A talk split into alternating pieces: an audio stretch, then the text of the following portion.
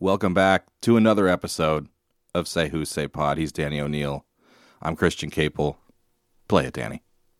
How the f- do I get to Longview?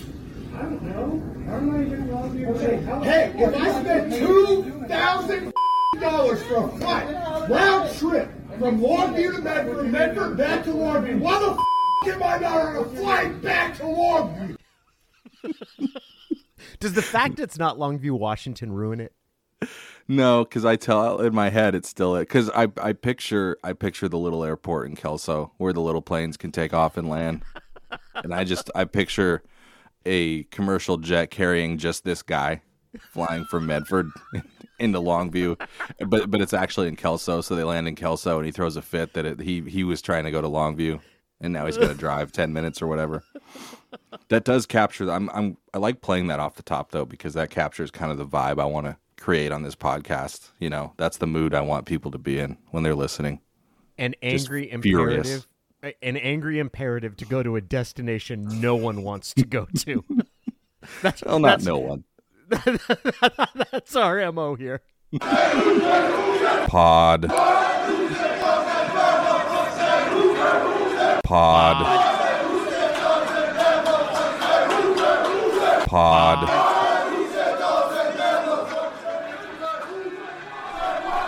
Does it help when I do the sing along and add the add the audio effect to it? A uh, a listener. Let me see if I can find it. A listener replied to my uh, tweet of last week's episode, saying that here it is. Adam Esser at Oaktown Ace says, "Damn it, Christian! All I keep hearing in my head is say who, say pod." Presumably in the deadpan. Now, you know what's funny? I think I know Adam. Oh yeah. I think I went to college with Adam. It's very unlikely there would be an Adam Esser listening to a UW Huskies podcast who's from Oakland that was not the Adam Esser that I went to school with from 90 Well, there you go. 97. Like that's that would be pretty unusual, right? Like it's the same he was from the Bay Area. I think he went to might have went to Bishop Amat. Uh, he was a member of Sigma Chi. Yeah, that's pretty funny. This is an Adam Esser facts podcast now. There you go. Shout out to Adam Esser. Thanks for listening. believe Yeah. he was a doctor. I know he was pre med. I'm not gonna. I do. I do this all the time. Like, uh, and I'm sure you do too. It's that like journalistic instinct. I'll. I'll just like if we're having a conversation like this, I'll just oh let me see. I'll, I'll look up his LinkedIn page and I'll see you know what's he doing. Maybe he maybe he is a you know. I, I won't do that. I won't. Con- I won't continue to just pull out random facts about this about this person on our on our podcast. But I hope you're having a good day, Adam Esser, and thanks for listening. What do we got? We got the off season. We got I, I saw I saw the the Washington State president shed a little light on why it's taken so long. Did you see the interview he did? He did. Weren't we talking about that exact thing like a couple months ago about That- how maybe now like the, the the mass layoffs and everything is creating a a bad look? I don't him him saying get him going and saying that during the interview doesn't doesn't actually like necessarily reinforce to me that like oh we were right look how ahead of the curve we were because I I still don't really think that it's that big of a deal but it, it certainly gives the Pac-12 something to kind of fall back on. It's a really funny, and for people that don't know, Kirk Kirk Schulz, the the Wazoo president, he was being asked about the media rights deal, and he basically said, "We've had companies tell us they're ready to sign tomorrow. That it just looks bad right now because they're going through layoffs." And I, I believe that the term that that gets used in these is bad optics, which is a hilarious piece of euphemism or verbal gymnastics, like whatever you want to get. Yeah, it's it's actually going to look bad when we're laying off hundreds, perhaps thousands of people to say we're going to give you two billion dollars to broadcast your football games. We'd like a little space to to so it doesn't look so bad. And everybody's like, Yeah. "Oh yeah, that's totally reasonable." Instead of like, "You can't trick us." You can't like just just because you don't announce it now doesn't mean that I'm I, I don't have the attention span of a gerbil, but apparently America does have the attention span of a gerbil. Yeah, let's um Could you give us a couple weeks to kind of get clear of this? Yeah, get clear. We've, we've recently streamlined our headcount in response to changing economic headwinds. Yeah, yeah. I love stre- streamlining of head count is what is my all time favorite buzzword for firing. The yeah, yeah. Cutbacks, trying to become more efficient. Um, Leaner. there's More there's so many things, and I don't get it. And this actually, this actually comes up all the time. I don't understand why people allow rich rich dudes or rich people or officials that run rich companies to get away with that sort of stuff. Of like we recite their corporate jargon for them. Like it's wild. Like all of a sudden it starts like circling back and like all of these things that happen in rich guy meetings become part of how we talk to to the point that earlier this week did you see the owner of the Suns got like shoved, and I say that in scare quotes, by Nikola Jokic of the Nuggets? I, I heard about it. I didn't see it. And people get mad at Jokic, and I'm like, are you kidding me? Are you you're gonna take the rich guy's side, the rich doofus who won't give him the ball? Th- There was generally a like, well, you can't do that, and then there were some people who were like, oh, if it hadn't been a white player, it would have been like, what? Have we all lost our minds? Like, who's siding with the owner? Who who sides with the owner in these things? It's crazy. That dude was a jerk for not giving him the ball, and then when he got shoved, he flopped. He flopped. Oh, Did he get, did he get called for it? he he he didn't get. Jokic got teed up. Wow, they should have called it. They should have called the owner for the should flop. be suspended. Um, this is this is stolen because I, I had already told you that uh, this week's audio is not from an airport, but this it ties into the Jokic thing. This Christian is the single best answer I've heard from any athlete in the past year to a question, and it involves the exact Matt Ishbia, who's the Suns' dork owner, who was holding the ball, wouldn't give it to Jokic. Jokic tried to grab it. It gets flung around, and then like Jokic kind of just puts his forearm in the chest of the Suns owner, who then flops. He's being asked after the game why he felt why Jokic thought he should be able to grab the ball from the fan, and I, I just want to hear you to hear the pure derision in Jokic's answer. Why did you take it upon yourself to retrieve the ball? What? Why did you take it upon yourself to retrieve the ball? The, the referee could have retrieved the ball. Because Okogie was on ground and we had an advantage 5 and 4. What?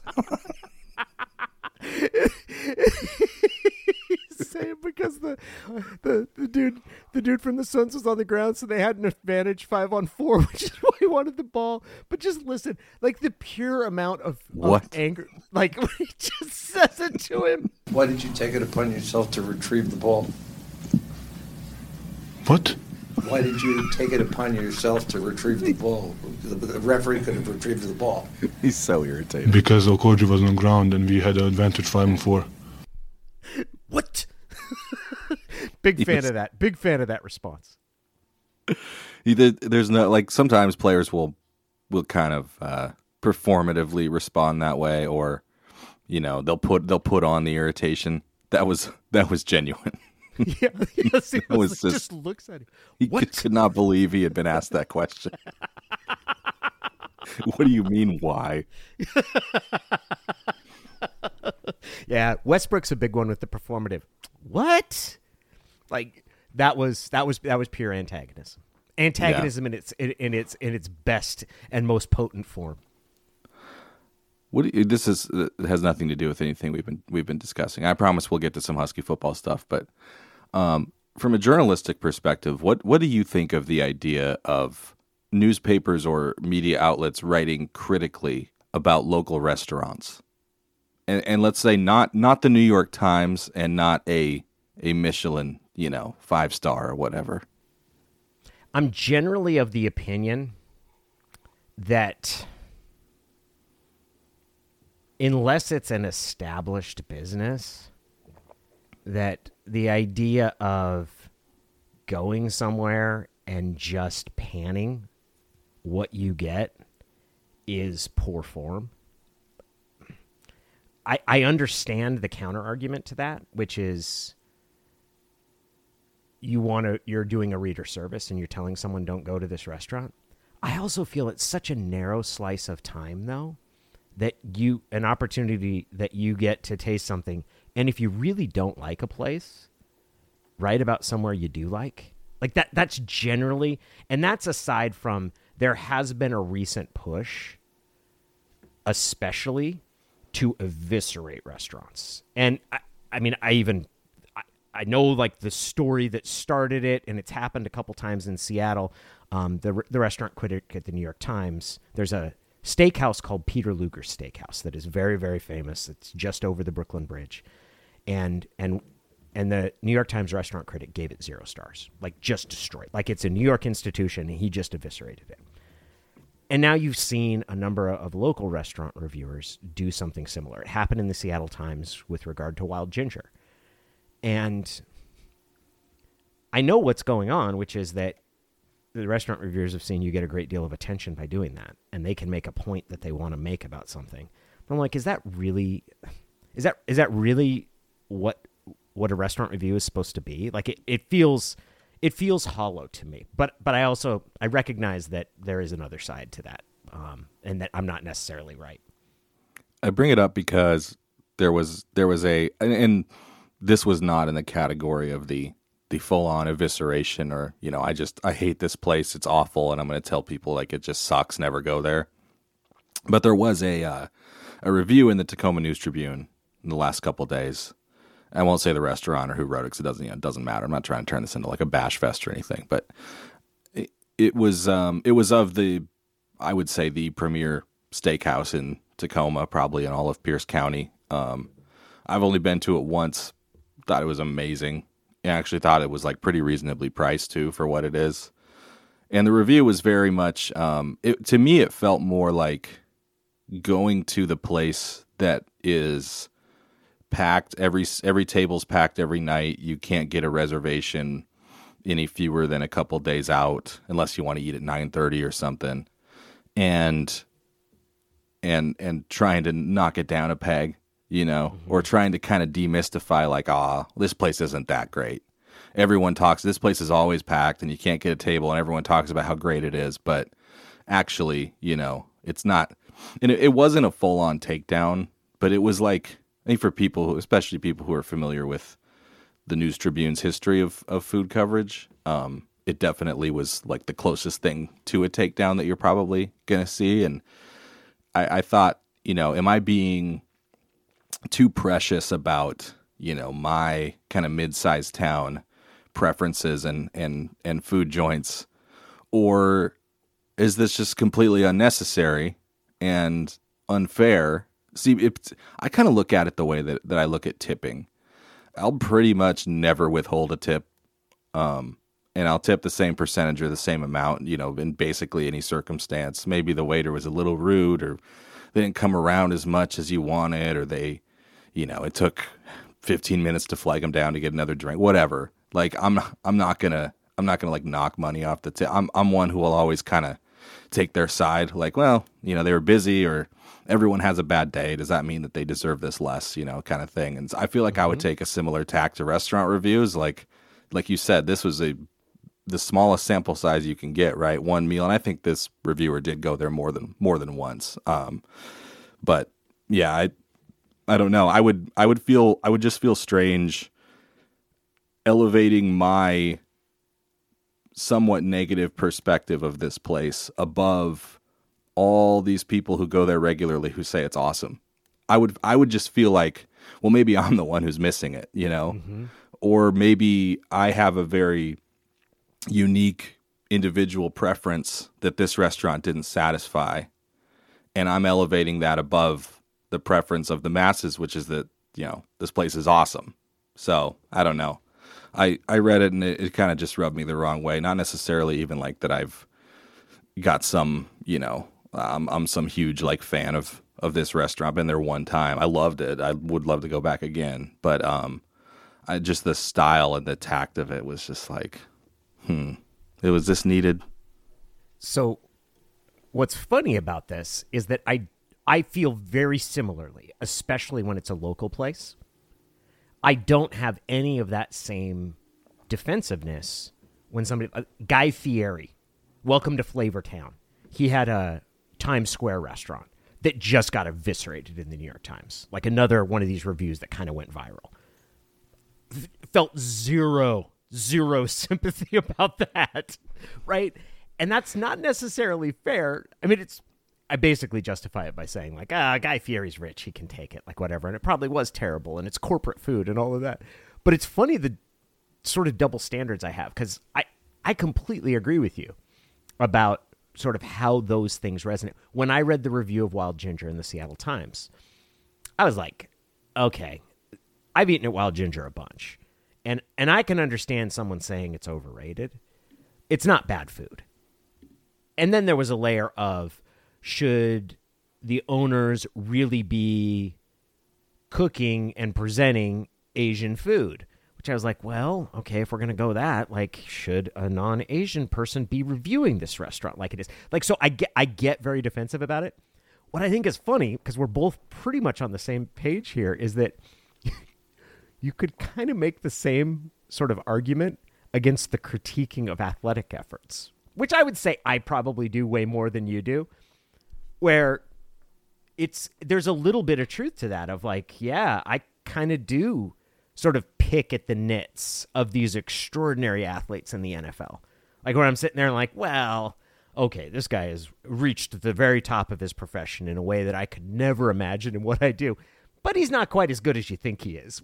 So it's really it's I think we're all hypocrites to a certain degree when it comes to these things and it's really interesting to sort of parse through why I'm more okay with sort of the critiquing of who I'm okay critiquing and who I get a little bit more hesitant either reading a critique of them or providing a critique of them. So this this is where I was going with this. The, there's a huge difference there in the two things that you describe. The the athletes that you, whose performance you are nitpicking are multimillionaires who play their games on television in front of millions of people. Mm-hmm. Now, there's a whole different discussion to be had about college athletics, right? Mm-hmm. Now, my, my when it when it comes to criticizing performance, my general rule has always been you you always start with the coaches, right? You always start with the people being paid. You start mm-hmm. with the millionaires. That's that's where the accountability has to start. And you're pretty much never going to see me like call out a college player or like directly criticize a college athlete's performance. You know, if the quarterback completes 30% of his passes and throws four picks, there's, you know, there, there, there's no two ways around that. You just say it, you know, hey, he just, it was a bad game. You know, he played poorly. He'd be the first to tell you he played poorly, but, you know, I'm not going to write a column saying, hey, this, this linebacker is just not, you know, this sophomore linebacker is just not cutting it. They need to move on. They need to bench him and get, you know, Whereas in the NFL, I think that sort of thing is maybe a little more fair. You're talking about a millionaire, a professional. They all kind of know. They they they all kind of know the score. Mm-hmm. Now, there are even even in mid-sized cities, you know, restaurants that whose name doesn't ring out outside of those city limits, who make a real nice living for themselves. They make good money, but they're not millionaires. Right. And their business and their livelihood could be materially harmed by a person with a platform going out and saying, "Hey, this place actually isn't as good as everyone thinks it is." Yep. Whereas you saying that, "Hey, the, the Seahawks might not be getting the same version of Bobby Wagner," is is not going to materially harm Bobby Wagner or the Seahawks, and both parties know that that comes with the territory, and you know you're you're not going to take a chunk out of his considerable career earnings by by writing something like that. So that's to me that's the that's the difference. You're right though because like I you know all, all, it takes is is me to to you know pop my hamstring running out of the batter's box in a in a men's league softball game to realize like just how absurd it would be for me to ever be critical of the athletic efforts of a uh, you know another human being. Um, but it is kind it's a little bit part of our job. Um, but yeah, yeah, I just I, I, see that the major difference there is that what you write, and and that doesn't mean that you shouldn't still be, you know, really conscious and thoughtful and am I being fair? Am I considering every factor? You know, whenever you, you criticize anything, not just not just sports, but the big difference is those guys are getting paid a, a lot of money and have been paid a lot of money, whereas you know the restaurant owner, even even if they're successful and making a nice living, like if if optics change, if public opinion changes, you know, that that could harm their livelihood. It's true. It's also, I would point out too, it's interesting who we concern ourselves with, like whose feelings we take into account. Because I think I'm very much on the same page with you when it comes to college athletes. I don't ever want to blame or come off as telling a college athlete, hey, this, this player needs to play better. It's, it's not his job to perform better. Like, he, he should play as much up to his capabilities as possible. And if he's not if if there are opponents who are more talented than him, that's on the coaches for not being able to recruit better players. It's not on him for not being a better player.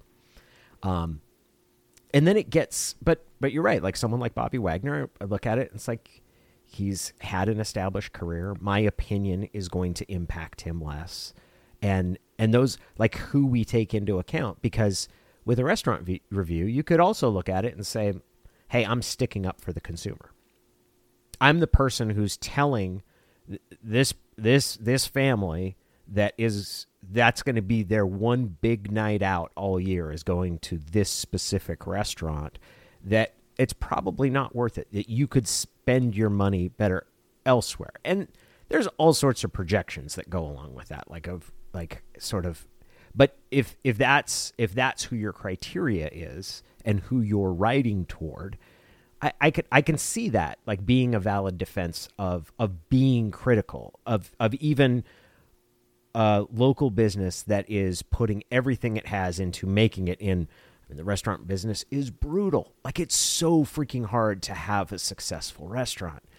Um, but on the flip side, I also know, and this comes from a lot of that when you're covering sports, there's a fan base that you can cater to that wants you to yell at players or coaches. Like there is, you can make a living for yourself being someone who is the I'm going to speak truth to power guy and just say really rude things and make really, really harsh evaluations of players and coaches. And I think that's the cheapest form of criticism. Like I really I, I, I have no respect for someone who is is sort of I, think of them as like a puffer fish that just like blows themselves up into a significance that's completely like belies what they actually are. And they're just like little rage monsters who are like there was a question to Giannis Antetokounmpo after do you consider this season a failure? And it became kind of its own little news cycle. But that's the sort of question where it's like you're appealing to the guy who wants to get mad at the player. Like and a good conversation came out of that question, but the question at its own is is appealing to that that sort of corner of fans who who want to get mad at the players. So Jeff Pearlman is a, a longtime sports journalist and an author. He's got a book out about Bo Jackson. He's written about Roger Clemens and Barry Bonds and the USFL and uh, a number of other topics. And he hosts a, a, a weekly podcast where he has a, a, guest on. It's often a sports writer, um, sometimes an author, always a, a writer of some kind. And he said something once that really resonated and that hopefully I, I already tried to approach the job this way even before. Like I had a kid, but this is a few years ago. I heard him on an episode say like he every once in a while will read a column by someone, usually something that's highly critical of another person, and he'll finish it and think, wow, that person writes like they don't have kids. Oh, interesting. And it's not to suggest that there is some lack of virtue in not being a parent or not having kids. It's just there are some people who who write about other people without any consideration for like who they are as a person. Mm-hmm. And I mm-hmm. feel like if you always if you approach any topic, no matter even if you're writing about someone who has just objectively done like awful things or has like inflicted harm on other people, I feel like you're you're never going to go wrong in terms of whether you're treating the subject fairly if you approach it as if with you know with the conscious thought in mind that this person has parents. This is somebody's kid, you know, and and their parents or their family or whoever is going to read this. And that doesn't mean you go soft on a person where the opposite is warranted. But I it, you talk about the rage monsters and the people who cater to that portion of the fan base who just want you to be a dick frankly and and you know want you they're pissed and they're yelling and they're sending off reprehensible things on social media and they want to see that reflected in the media they're consuming about the team too i feel like that's the you know those people forget that they're yelling at someone's child you know that's and that i've always i've always kind of tried to look at it that way especially as i've gotten older and you know becoming a parent myself kind of builds it in but I thought that was sort of an interesting way to put it. Yeah. The question of respect and having a baseline of respect for the people you write about is a, is a really interesting question because there are times that you you have to be unflinchingly honest about when you see someone with ill intent, with bad motivations because that happens. It it happens less in sports because we're talking about games and yes, people get hired and fired and there's but it's ultimately games. Um, there's less there's less like abject harm that comes from the things that we cover than from if you write about social policy or those sort of things. But that baseline of respect and and sort of trying to explain where someone's coming from, even even if their actions don't create the result that that they hoped for or they wanted, I think is I mean that's part of being compassionate. It's it's very interesting that you brought this up. Um, I think I've talked some about this.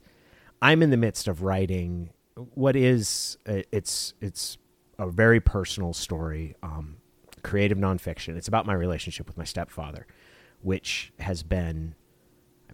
I had a very difficult relationship with him when I was a teenager, and then in my twenties, it became okay but distant, and then there was a pretty acrimonious sort of split between he and my mom, and I'm very mad um, and have been very mad for very valid reasons for a number of years. Um, and over since my mom died in 2019, I've started writing about it. And I'm now pretty much through a first draft of something that sort of started out as writing about my three parents my dad, who died when I was much younger, 13, my mom, who was a really, really lovely woman who had a really difficult life, um, and then my stepfather, who's still alive, and I had not talked to since 2005.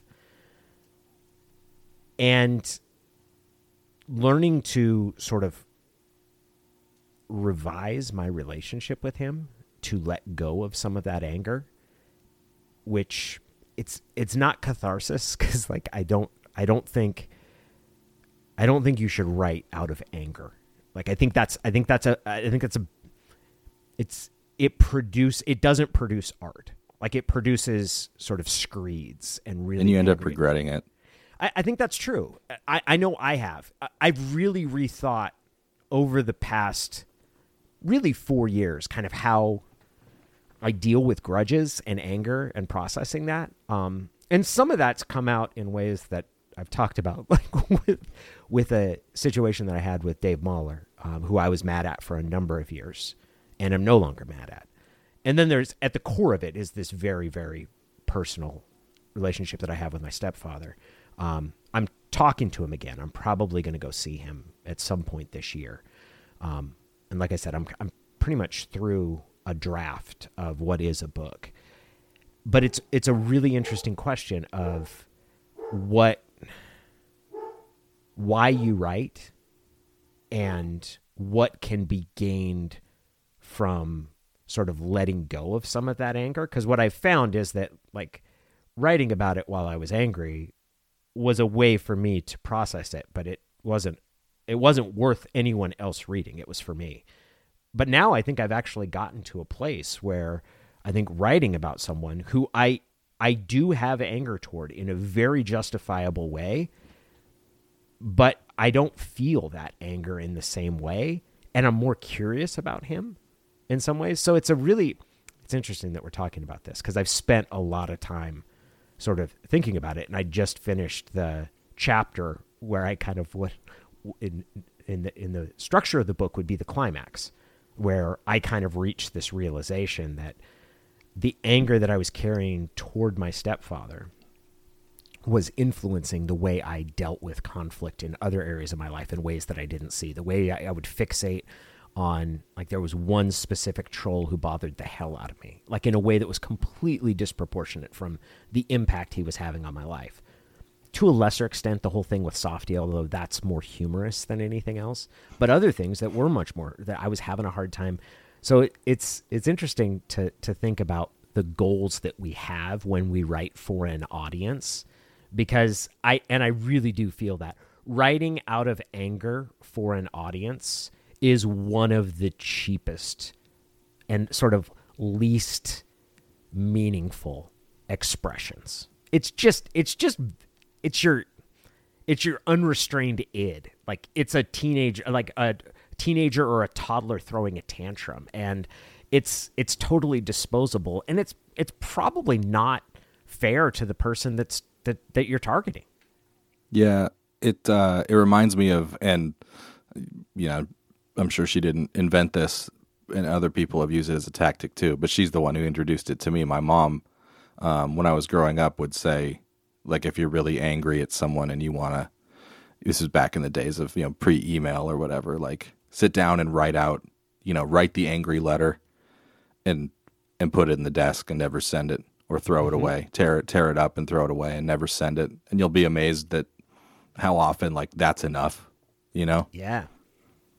So Yeah, it's you know. fascinating. And then and then sometimes sometimes it's not. Like so for with my stepdad and we'll move off of this cuz no but so with my stepdad, I did that for 15 yeah, like a solid 15 years where it's like okay, he hasn't he hasn't really reached out to me or apologized to me like all of these things that have happened and I'm not going to say anything. Like, and I didn't do anything. Like, I, there were opportunities where I could have like sort of taken revenge, but what I found is like it didn't. My anger didn't go away, and writing it down and like not sending it is a really like effective way to essentially process it. But like for me, that didn't. That wasn't enough.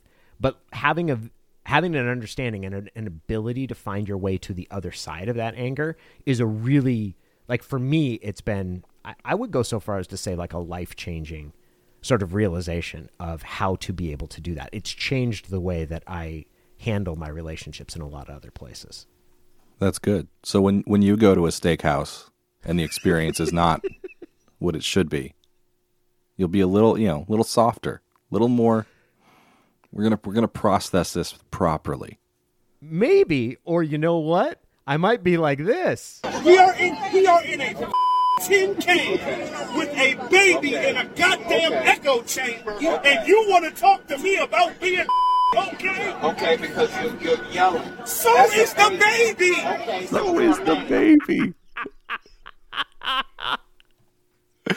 oh my goodness. One one last thing on this, and I promise we'll move on. Do you watch Ted Lasso? i do yes So, and I won't spoil too. I'll, I'll I'll I'll keep this like this plot point vague, um, so as not to give away spoilers for people who haven't watched this season. But there's a there's a character who who played had a long, great, successful career um, in the Premier League, and he he has this grudge against a, a, a journalist in the show, and you don't really know why. What's his problem? They finally have it out, and he he cites this like brief this paragraph that he wrote about him when he was 18 19 years old really highly critical of his of, of him as a player and his prospects as a as a professional and he just tells him like man like this wrecked me when i read this you know like this just this just gutted me and i think it's and they apologize and it's great and happy touchy feely like the like the show is but it it's a it's a reminder and like that I think that's a real thing. It's a reminder that like these six three muscular dudes wearing, you know, gladiator uniforms that you watch on TV on Saturdays and Sundays, like still have those feelings and see and hear way more of what you write and say about them than you might assume. I think that's like especially young journalists starting out, you're just thinking, well, I'm just I'm writing for the people who pick up the paper, you know. I'm writing for my friends or my family. Like this is this is separate, you know. This is like that person lives their life and plays their game on TV and I do mm-hmm. this. And those two things don't don't intersect. But actually they really do. And like that person has a family too and all those things. So I just I saw that scene and thought like, yeah, that's that's a that's a real thing. Jim Moore, and it, over the course of his writing career, and I, I love Jim's writing style. Like Jim's one of my favorite writers to read. Has written things that have angered a number of the athletes that he's covered. And I'm not going to say like it's invalid or not, like those guys getting mad. Like everybody's entitled to their own response. The thing that has always amused the hell out of me is that Jim remains adamantly confused and just perplexed. He doesn't know why any one of those guys would take anything that he writes seriously. like at the core of it, like where he's like, he's like, so you didn't like it, so uh, I, why do you care what I wrote? it's really funny, and it's not from a place of arrogance or a like you should be above this. It's, the opposite kinda arrogance. Yeah, Yeah. exactly. It's just like, boy, if I was you, I wouldn't care. Which is totally true. and I th- I think that's that's like where the justification comes from for a lot. I'm not talking about Jim specifically, but for a lot of people, that's where the justification comes from, right? Like, well, I'm I'm just little old me, you know. Yeah. I'm not.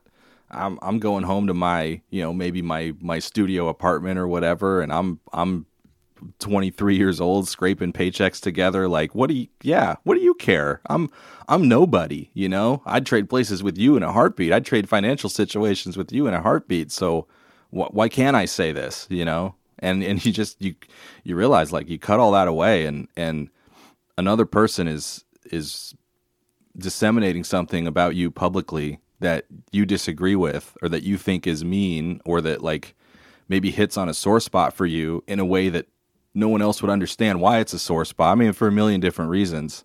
Like you, you, all that other stuff falls away, and and people are people at the end of it, and it does. You know, somebody somebody takes offense to something you write. Like, yeah, it's not an objective analysis of like, well, let me examine my place in the world and this person's place in the world, and yeah, actually, you know, you're right. I shouldn't I shouldn't care what you say or think or write.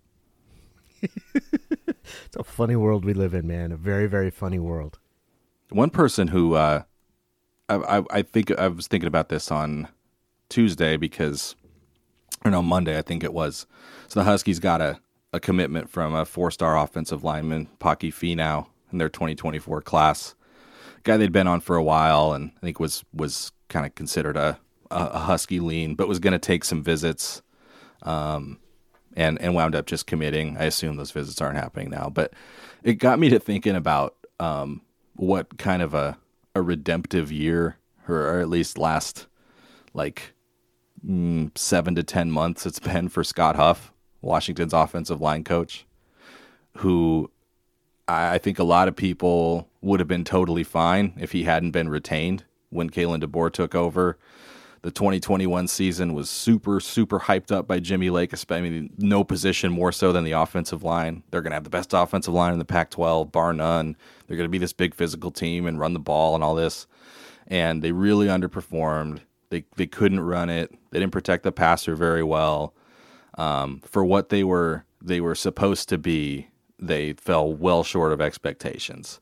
And in that 2022 class that year, you also had a five star offensive lineman at Rainier Beach, Josh Conerly, who wound up going to mm-hmm. Oregon. Four other in state offensive linemen who they offered, not all of them who they pursued heavily, but a couple they did. One of them, Vega Ioane from Graham Kapowsin, was committed to them for a long time. Wound up flipping to Penn State. They end up signing none of the in state O linemen they offered or, or went after. And so you've got this underperforming group on the field, followed by a total whiff in state with recruiting. And there were a lot of people who were done with Scott Huff. And we had Jaxson Kirkland on the podcast and, and he he referenced that speaking of these guys see and read and hear a lot more than you think. He you know, he knew. He knew what the vibe was coming out of that year. He knew that that people would have been fine with him moving on. Um and, and then last year happens, you know, and it starts with Kalen DeBoer and Ryan Grubb coming in and choosing to retain an offensive line coach who neither of them had ever worked with in this position that was really that's you know Ryan Grubb was an offensive line coach for a long time, so he gets it. And you know I think there's I saw a quote from Jeff Tedford when he hired Kalen DeBoer to be his offensive coordinator at Fresno State that he actually had an O line coach in mind, but DeBoer was insistent on Grubb, and he thought, well, I know how important it is for the OC and the O line coach to be on the same page. So if he's got a guy he feels really strongly about, I'm going to let him make that call and bring his guy. And that was how Ryan Grubb got to Fresno State um, as as the O line coach. So I would assume Grubb kind of has a similar approach, similar philosophy that like, hey, this, you know, we're not just going to stick any old assistant in, in that O line coach job. That's got to be someone I'm really on. So the fact that he was willing to retain Scott Huff straight away, I think spoke volumes about, you know, his own his own perception versus what the fan perception was. And he said it he said it on the record last November, you know, late in the season that like they really felt like 2021 if you examine Scott Huff's body of work, they felt like the 2021 season on the field was an anomaly. And that this, you know, the way that the O line performed that season, and he didn't go so far as to say, you know, within that scheme for that offensive coordinator, but I think, you know, we can connect those dots. That was was not was not emblematic of who they thought he was as a coach. I would have been very much on the sort of I would didn't care if Scott Huff came back or not. Like it was not that was not important to me. Um, I would have probably, like all things being equal, said let's just have a clean break. To me, to me, the biggest sort of red flag that went up in that season clearly was the fact that they couldn't move the ball on the ground against Montana. That's that that should be the biggest difference when you play a lower division team is that you should have an advantage up front. And they couldn't move. They they couldn't push Montana off the ball what was it about what John Donovan was doing that that made it the the offensive line so ineffective? Like what what do you think happened? It's so perplexing. Yeah, I think it was in terms of the run game specifically, it was probably just a a square peg round hole deal uh-huh. where they were going to do it one way even though the athletic traits of your offensive linemen suggested that you should probably be doing it a different way. You should probably be moving those guys, pulling those guys, getting them out in space, giving them the opportunity to to to, to move their feet and square guys up. I know late and it gets lost because it just didn't matter. It was a lost season. But I know late in that season, after Junior Adams had taken over as the interim offensive coordinator, I remember Jaxson Kirkland talking about because remember they lost that, that was that first game against Arizona State when Jimmy Lake was just was still just suspended. That was the game he was suspended for. He hadn't been fired yet, and they I think they got out to a fourteen nothing lead, and the offense looked a little a little different. You know, there weren't going to be wholesale changes, but they were just they were approaching it differently. And I think Jaxson Kirkland talked after that game about how, yeah, like they they were running the ball more outside, running more outside zone, I think, and mm-hmm. not just trying to bash it between the tackles. And when Ryan Grubb came in after Kalen DeBoer was hired, he talked about that too, that he thought there were some things in the run game where they could take better advantage of the athletes they had on the offensive line. And you know, give them more give them more solutions than just we're going to line up and try to bash our heads in a you know four by four box against the other D line, and you know it's going to work because uh, we're bigger and tougher and stronger. You know, I I think that was the game plan under John Donovan, and you know maybe maybe that was more of a Jimmy Lake thing, a Jimmy Lake edict. Than is that oh. is that exactly the way John Donovan would have done it? I don't know. The guy um, with the run the damn ball hat was insistent upon yeah. a certain approach. Maybe, maybe, maybe, maybe would have been uh, coming from the top there, but uh, uh, so the offensive line coach is basically like the hitting coach in baseball, in which they're the sacrificial lamb. Like they're the person they are designated to be. The the thing that people the gap in knowledge between what they see on the field and what they think is happening, like there's no bigger gap than at offensive line. Like all of the other even even defensive line, which is there's a similar sort of people don't really know what what they're criticizing. Like offensive line is by far the most like I, I just just don't get sacked, just gain yards. Like there's no there's no understanding of technique or or even to a certain extent people will get scheme and what is zone a, a what a zone blocking scheme is or what sort of an outside running outside stretch those are but they don't they don't really understand sort of the nuances of line play but man will they blame an offensive line coach right like Yeah. the, the offensive line coach is outside of the two coordinators and i would say in some cases even ahead of the two coordinators is the person that gets offered up head on a pike uh, to, to make a statement about not liking how a team played Yeah, and I think especially with Scott Huff, there was some, you know, there was there was some history, right? There there was a, a track record there, and it's not like their O lines had been like amazing or like dominant or anything, but they were, you know, what what what what happened with Nick Harris? You know, this guy, and, and that was Huff didn't recruit him, but he coached him, you know, for was that the majority of his career? Yeah, for his last 3 seasons. Um, so he he he had developed guys, you know, the I think did always did a good job of like identifying who the center should be. It it wasn't always, you know, they haven't put guys at that position as, as true freshmen, you know, at, at third, fourth string, and then they move their way up. You know, he would kind of year to year, okay, th- this guy's moving on. Who's who's the you know who's best suited for this position, and you know they they tried to move Jaxson Kirkland around to maximize his potential, and I, I've always thought he was he- he's been pretty creative with his personnel. It's a results based business. He was paid very well in 2021, and the results were what they were. So if if Kalen DeBoer and Ryan Grubb had come in and decided to go a different way, you know, you can't say that that's unfair. But um, the the that year coupled with the the the bad recruiting class, I don't even say it was a bad recruiting class because they they it, it was that they missed on a lot of guys. You know, there's some guys right in their backyard who uh, would have would have upgraded the roster a little bit. So those were those were misses for sure. Um, but he gets retained.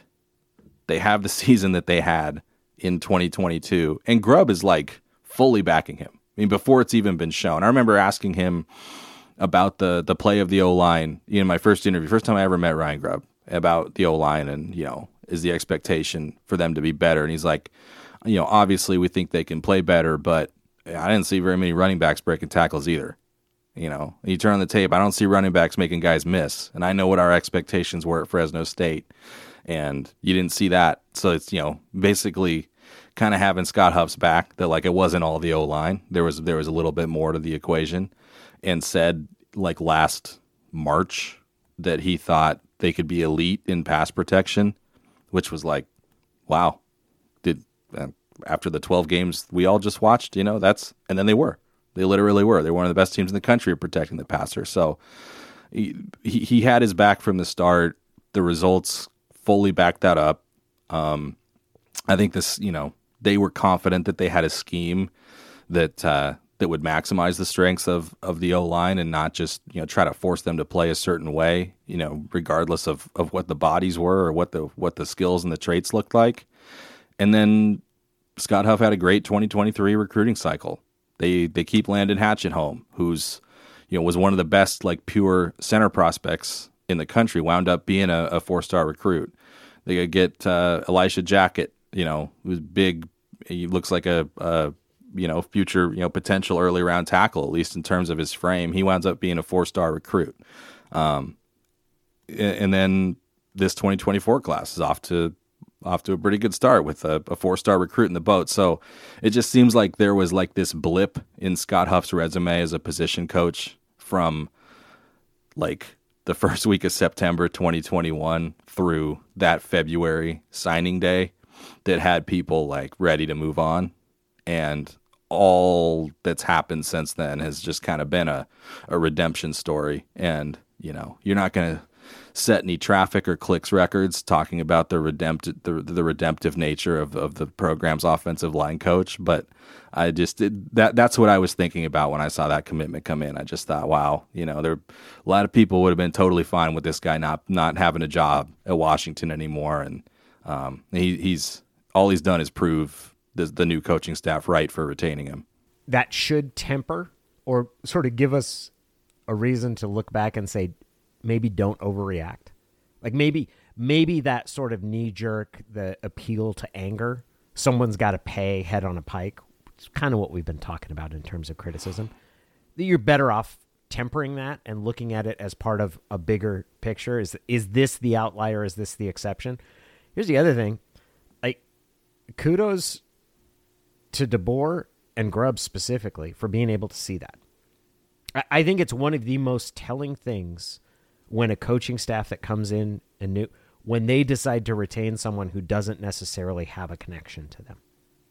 That's not Yeah. part of it. Like when, when there's a regime turnover and they're like, no, we're gonna we're gonna keep this guy. Um, and you can tell a lot uh, when that that coach ends up sort of becoming or sort of becoming part of their core going forward. That that's it reflects a little bit of humility of looking at it and saying like hey i don't have to come in and reinvent the wheel. Like this isn't this is th- this is not a complete rebuild job of like there's there's there's talent here there's there's quality here.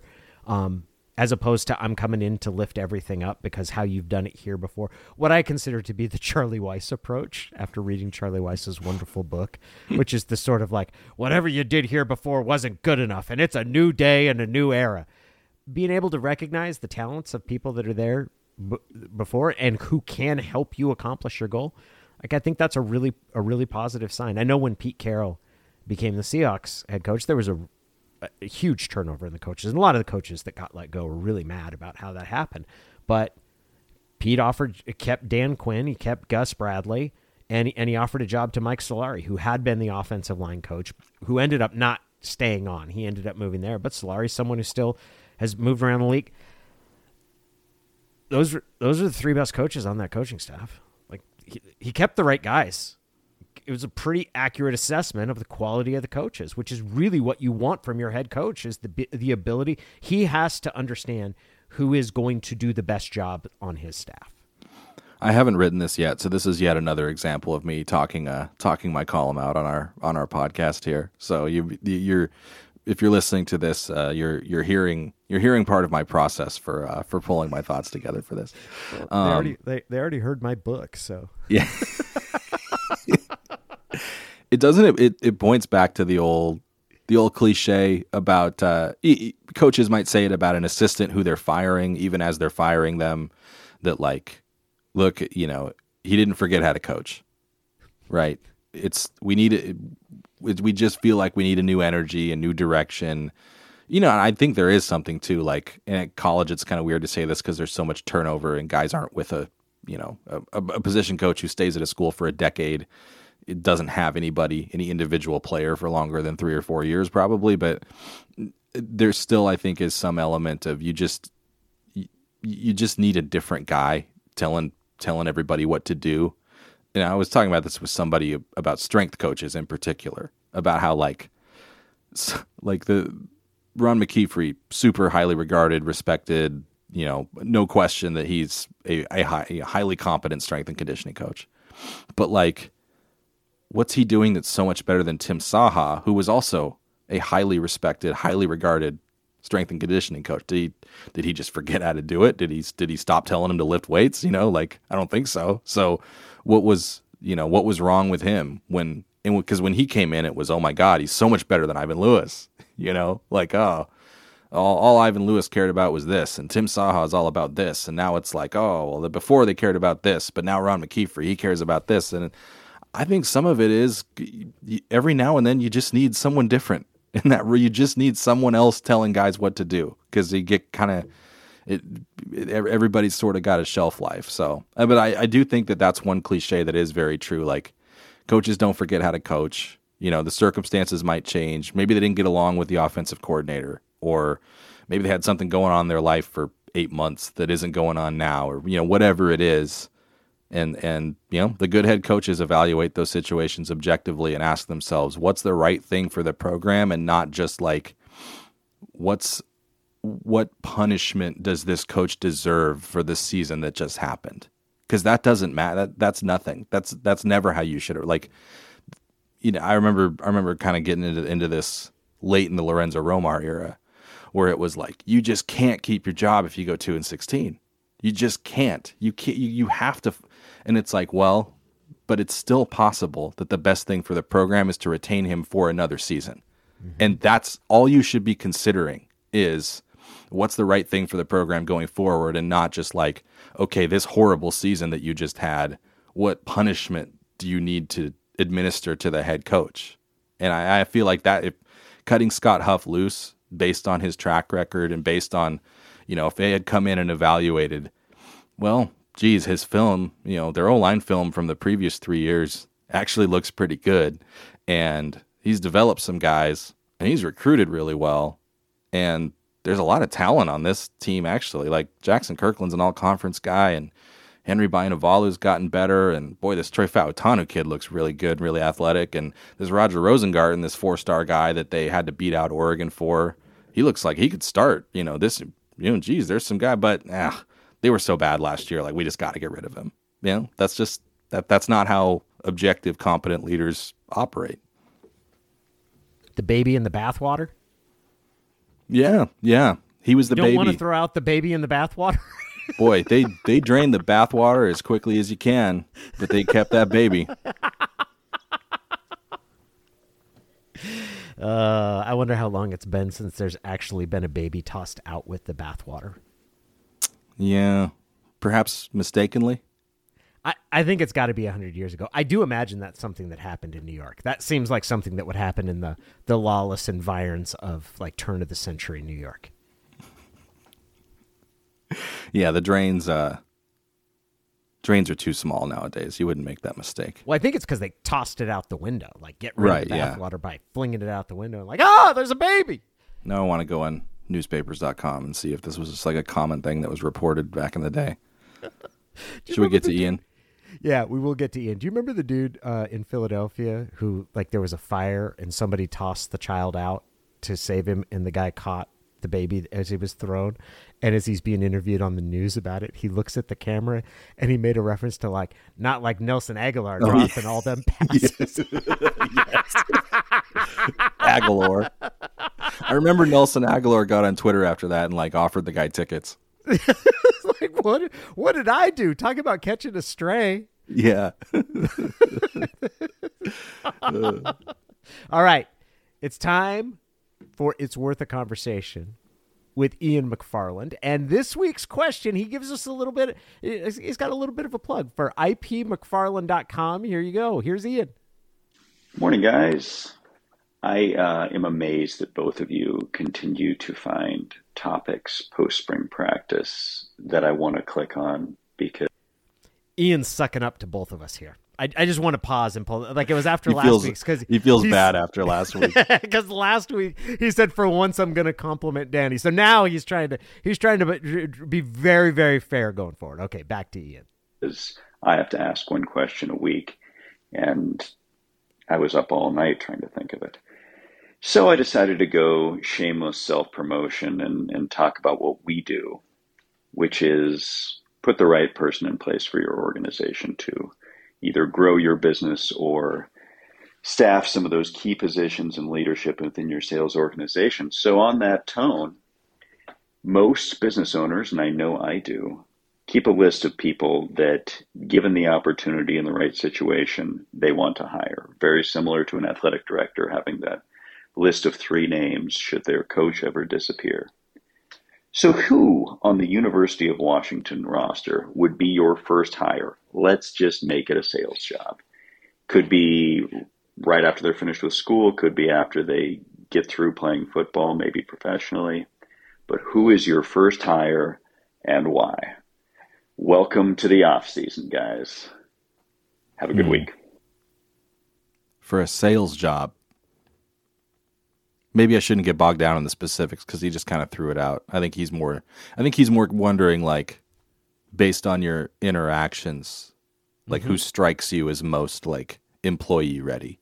Yeah. Like who's a guy that you're like, I, I think that guy's going to be capable of some things going forward. I want to I Yeah. want to keep in touch with him. Man, I mean, there's a number of guys who, you know, I'm confident will be successful post football whenever that comes. Romo Dunze is one of the first who comes to mind. Um, you know, Dylan Morris, Edefuan Ulofoshio, Mishael Powell, Asa Turner, um, Faatui Tuitele. I'm just I'm thinking of guys who I in, in conversations with coaches and people around the program and other players, like the guys whose names come up the most when you're talking about okay, who's who's the who, who's in that first group of players at the facility every morning, Mm-hmm. and you know, kind of that like five to six a.m. club, and so those are the like Ulofoshio and Dylan Morris are two that those names come up a lot in those conversations. Who's who's already conditioned to put in the work as part of their DNA, not because uh well I mean I'm gonna get I'm gonna get in trouble if I don't if I don't get this lift done, or I'm gonna get in trouble if I'm late, or well, I guess I guess I'll I'll watch film because you know I don't want to get left behind or whatever. But who it's just it's just in them. They they don't know any other way than to you know the the the, the NFL work ethic, the pro work ethic. That's a term that gets thrown out a lot um, in reference to Rome Odunze. I think he's always had that that mentality, and it it's striking how those guys are almost always really good students too, because it and it goes back to one of Kalen, Kalen DeBoer's principles of you know how you how you do anything how you, how, how you do I'm gonna screw it up. Fool me once um how how you do anything is how you do everything um and that was a Chris Peter I think Chris Petersen put it like how you do small things is how you do all things. And I'm sure most coaches have a different variation of that right? That that's the idea of going one and oh like if you're if if you're you, you approach every task like it's just as important as any other task you're going to be squared away in your whole life type of thing. And so that there's you know those those names are, are kind of the first ones that come to mind. Certainly i don't mean to suggest that those are like the only ones on the roster but th- those guys jump out to me for sure Rome is a very interesting one because I do tend to subscribe to the idea that certain positions make they're just more they groom guys to look at the world differently. Like I think backup quarterbacks, if you were asking me what position would you pick to be your coach, like backup quarterback is almost always like it is the most consistent sort of incubator for coaches. And I think there are reasons for that. The importance of offense, that guy spends a lot of time getting the starter ready. Like there's there's a, there's a certain amount that comes with that. If starting quarterbacks in the NFL made less money over the course of their careers, would you see more starters continue to be head coaches? I'm not sure. But backup quarterbacks, like there's definitely they they amass this wealth of knowledge about the most complicated position in the game and because of that they know about so many different things. Wide receiver is never regarded as that ever. Like wide receiver is seen as I mean the stereotype is of it as a diva position. Um and you kind of end up becoming more of an extrovert because you have to demand that the quarterback putting pressure on the quarterback to throw you the ball is actually helpful. Like that's actually something that can increase your performance in addition to just being wildly athletic and being able to get open. Rome is one of the most unique college athletes that I've come across, and I don't have a ton of exposure to him. I've talked to him. We interviewed him here on the podcast, and I've I've heard him talk in a couple of other settings where it wasn't just a one-on-one interview. He is remarkably poised. Like it's not when I say confident, it's not in terms of like sort of the the general confidence that's associated with a wide receiver, which is I'm the best guy on the field and you should tr- throw me the ball because it's always open. He's really comfortable with himself, like really, like strikingly, um, and really, I I am. I, I'm not surprised he has an interest in doing in doing media, and I think he'd be exceptionally good at it. But I'll be I'll be really interested to see not just how he performs in the NFL because I think he could have an incredible career, but but what he does what he does going forward. Like I've really really enjoyed sort of getting a chance to kind of watch him. The other guy, and this is someone who I have not I've never heard him interviewed. I don't think. I don't think I've ever heard him interviewed. I am fascinated by Richard Newton, and it's not just because I love the way he runs. That dude has stuck with the program. Like he's not transferred, which is shocking to me, given the way that his playing time at a couple of different points yo yoed, and certainly kind of considering the injuries. Like the perseverance to come back from the injuries that he's suffered is really remarkable. I, I, I I'm really interested in sort of the psychological makeup of because I think that kid must be incredibly freaking tough. We we talk about that, and there's nobody that's soft that plays football, but the toughness to come back from those injuries and to not leave when like there was one year where he looked like he was their best back, and then all of a sudden he just kind of was in the doghouse, and it, maybe he was hurt or maybe he wasn't. He stayed with the program. Like I'm fascinated by what his psychological makeup must be like. Yeah, I haven't talked to him a ton, uh, a few times here and there. Um, he's he seems like a pretty tough dude, and I do think that that stuff translates. You know, because it's um, it's it's one thing to be physically tough and be you know have a have a high pain tolerance or be able to play through pain or, but when you've gone through the process of rehabbing after a major surgery, and and rehabbing where you know you're targeting a date like I'm trying to get back by this date, not to you know, just walk normal without a limp, not to just, you know, I'm I'm 43 years old and I, I, I need to recover from this knee injury so I can play with my kids and type of thing, but to return to playing the very violent sport that caused this injury in the first place. Um, that's really really hard, and I, there's a mental toll and a mental piece to that that that I think gets overlooked a lot of times. And I do think athletes who have gone through that are prepared for toughness required of, of you in the real world. Um, you know what, which is a funny term, right? What like whatever mm-hmm. reality you're living when you wake up in the morning is your real world. Just because you're in college playing a sport doesn't mean that's not the real world. It's very different than the life you're going to live once you're done with it, but it's all the real world, right? Um, I I do think that that prepares you for the inevitable disappointment and failure and delayed gratification that comes with just existing as a human being on planet Earth, even if you're a a, a generally successful, happy one. You know. Am I am I misreading? Like you just heard my sort of outsider's analysis of, of, of his career. Does that does that generally sort of correlate with what you've seen from his career? Am I reading it wrong? No, I, I think it does. And like it would have been I mean most guys would have left last year. You know, I'm coming off of a season ending injury. I'm not mm-hmm. going to be able to practice all spring. He did, he wasn't even back. Like it took him a while into fall camp. Yep. This new coaching staff doesn't know me, has never seen me practice, let alone play, other than what they have on film. And they've added three transfer running backs. yeah. I'm out of here. You know, yeah. like what? Uh, what chance do I have of playing? But he stuck it out, and he impressed them enough that he got some carries last year and probably would have had more if he hadn't he got a concussion against Arizona State which which tripped him up. But clearly like Ryan Grubb Ryan Grubb went into it like all right you know all these guys are going to have to show me something cuz I think we know he wasn't real impressed with the running back tape from 2021 and then they weren't available for spring. That's not their fault. They were hurt. But it was very much like all right we're going to go get our guys and you know, you guys who are here who haven't practiced, gonna have to gonna have to show us something, gonna have to earn it. But that was there. I don't think that he had a bias against them because Cam Davis, boom, became their number two guy, and he hadn't mm-hmm. practiced either.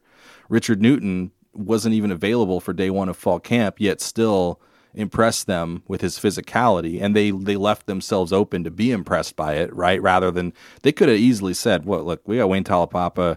Cam Davis has, has started to show up. Will Nixon's here. Sam Adams has developed like you know the fine, whatever. But they gave him some opportunities. They gave him some series. Um, I, I think he I think he would have had more carries if if not for that concussion at ASU because he was he really was he was like in a rhythm that happened on a drive where he ripped off like three 10 plus yard carries. So, um, and then yeah, this year, you know, this year is going to be tough. He's banged up again and no spring, so it's gonna it's gonna be tough. But hey, he he did it last year, and we'll you know we'll we'll see.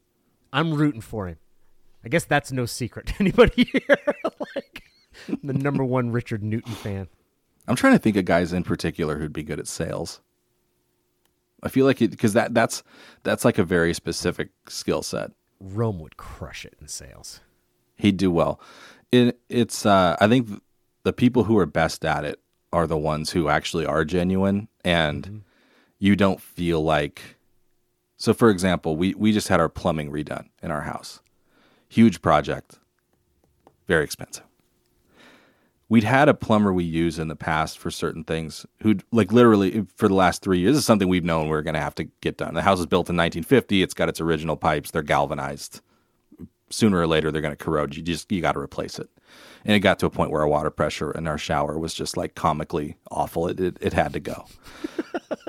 um, by the way, when you don't have that and then you do, it's like taking a shower now is like the highlight of the day again. it, but but we've had these these plumbers we use for some other things who would give us quotes and it just it, it, it stressed me out the way that they did it. You know, it made me mm-hmm. feel like this is a ticking time bomb and like you're an idiot if you don't you know sign off on this $20,000 project today and Yep. We needed a new water heater, so we went with this guy um, who our friends had used and recommended. And he came in, did the project, and, and gave us a quote, you know, kind of filled. I told him, like, yeah, I know, like, we also need, you know, we need a full repipe at some point. And he just gave us a quote and was like, yeah, you know, here's, here's about what it'll cost. We'll come out and I'll look at you know I'll take notes on what we need and looked in the crawl space and say, oh yeah, this looks this looks uh, you know we can work in here. It's a little tight, but we can work in here. This will this will be good. We'll only need to cut into the wall here and here. It shouldn't be too bad. You know we can fill this and just very like no pressure. This is what it'll cost. This is what the work is.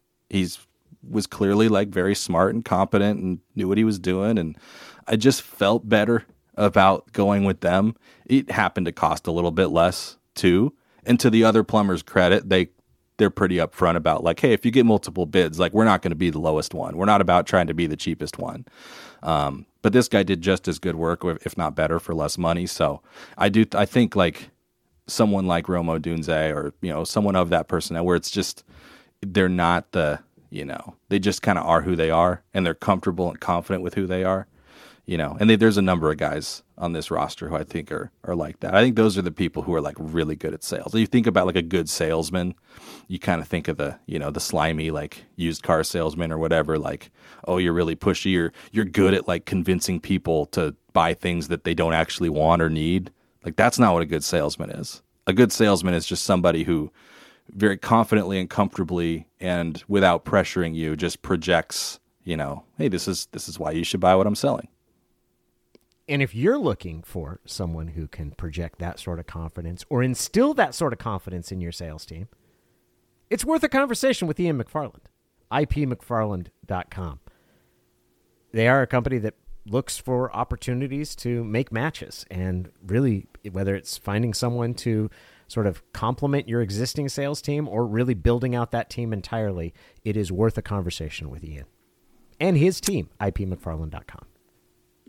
Uh, it's worth rating the podcast. Also, yeah, it is.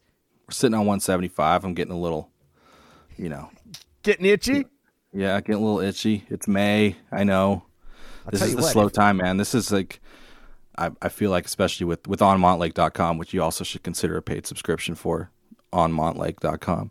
Um, I feel like I'm I'm like bracing myself for the slower season because you had that rush and like spring practice and there's all there's stuff going on and people are you know, you have access to the team for a, a month or so, and you know, people are really in. I, I feel like, um, this time of year, like from May through like mid July, people just aren't as. It's not even about um, like if you if you write something and it doesn't get read as much, it doesn't necessarily mean that like you you played the wrong note. It could just be people just aren't as like plugged into consuming and reading so much about their teams this time of year because it's it's just so slow, you know. And Too busy you're- watching the Mariners not score. yeah, yeah, or the Kraken. I tried to schedule my friends of the program call during the Kraken game uh, this week. Did you get, I had a few people who- kickback? yeah, and I mean nobody who was like you know pissed, but I had a few people who were like, eh, you know, attendance might not be so great. Kraken play at six thirty, and I always.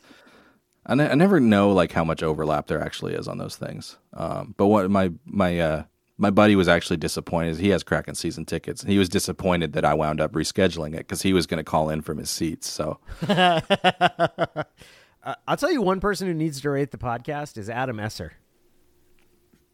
that's right, Oaktown Ace, Oaktown. Ace needs to get out there and, and, and rate the podcast.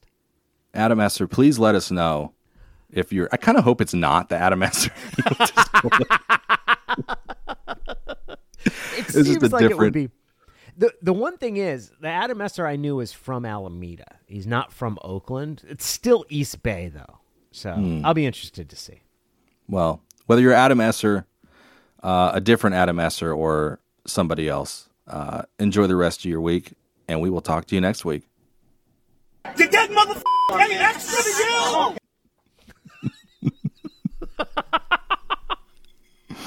Food for thought. Uh